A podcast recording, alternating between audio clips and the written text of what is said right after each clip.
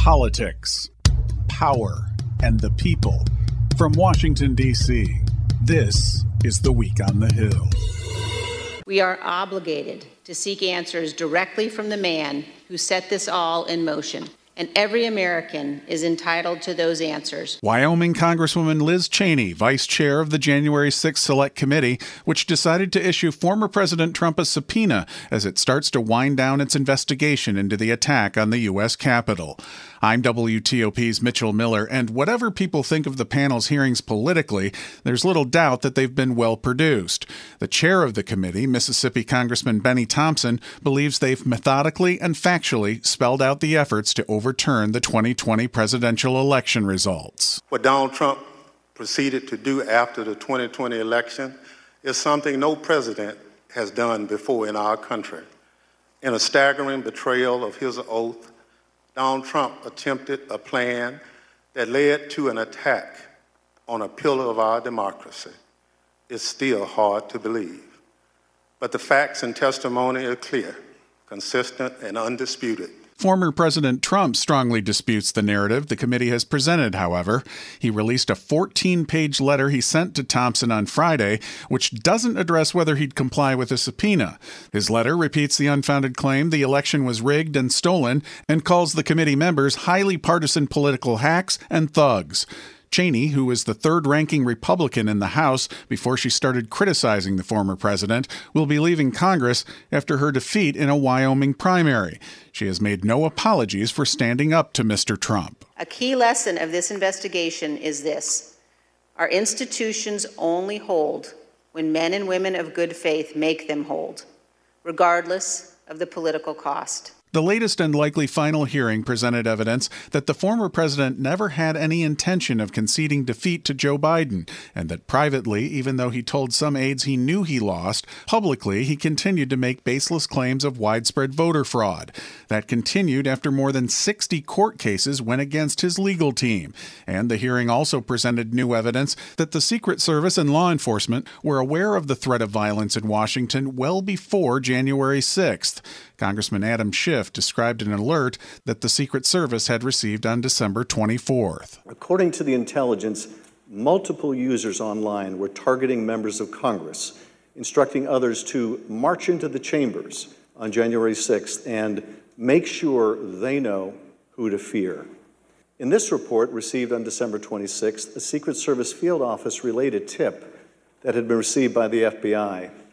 According to the source of the tip, the Proud Boys plan to march armed into D.C. They think that they will have a large enough group to march into D.C. armed, the source reported, and will outnumber the police so they can't be stopped. we're, start, we're starting to get surrounded. They're taking the uh, north front scaffolding. We get more munitions, we're not going to be able to hold. The door has been breached and people are gaining access into the Capitol. The committee also presented new video of the congressional leadership as the top elected officials in the country huddled in a secure location away from the Capitol, trying to determine how they could return and carry out the final step of the election and the certification of the state results.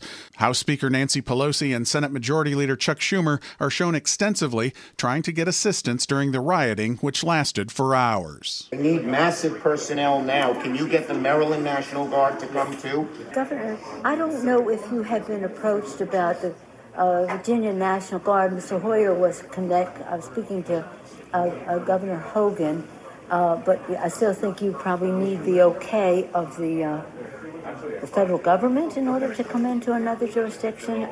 Thank you. Oh my gosh. They're just breaking windows. They're doing all, all kinds of, it's really, that somebody, they said somebody was shot. It's just, it was just horrendous and all at the instigation of the President of the United States. Aides to former President Trump have said he was watching the violence unfold on television and didn't take any action as he sat in the dining room off the Oval Office.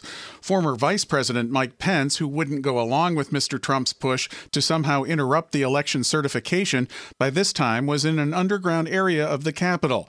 He spoke with the congressional leaders and ultimately said Capitol Police had indicated lawmakers would be able to return to the Capitol the evening of January 6th to complete the certification of the Electoral College results. And I'm at the Capitol building. I'm literally standing with uh, the chief of police of, uh, of the U.S. Capitol Police. He just informed me what you will hear through official channels. Paul Irving, your sergeant at arms, will inform you that their best information is that they believe that uh, the House and the Senate will be able uh, to reconvene in roughly an hour. Good news.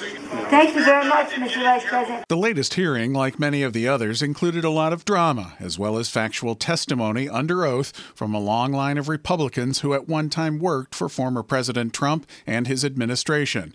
But what kind of impact has the committee's investigation had on the American public? Polls suggest the impact has been minimal, with members of both political parties locked in their partisan quarters. A CBS News poll released last month before this final hearing found that 29% say the hearings had no effect, 40% say they've made it more likely they'll vote Democratic, and 31% more likely to vote Republican. In other words, it probably hasn't changed a lot of minds. What happened here at the Capitol on January 6th, as well as in the weeks before and after, is profoundly important, but it's also understandable that most voters are focused on other issues inflation, crime, job security, abortion rights, to name just a few. Still, that shouldn't diminish the extensive work done by the committee, which interviewed more than a thousand people, including some of those in Donald Trump's tightest orbit. Congresswoman Cheney, a lifelong Republican, warned that the former president has set a dangerous precedent for those who seek to take democracy to its breaking point. Without accountability, it all becomes normal and it will recur. Most people in most places on earth have not been free. America is an exception. And America continues only because we bind ourselves to our founders' principles, to our Constitution. We recognize that some principles must be beyond politics, inviolate, and more important than any single American who has ever lived. I'm WTOP's Mitchell Miller, and this is The Week on the Hill.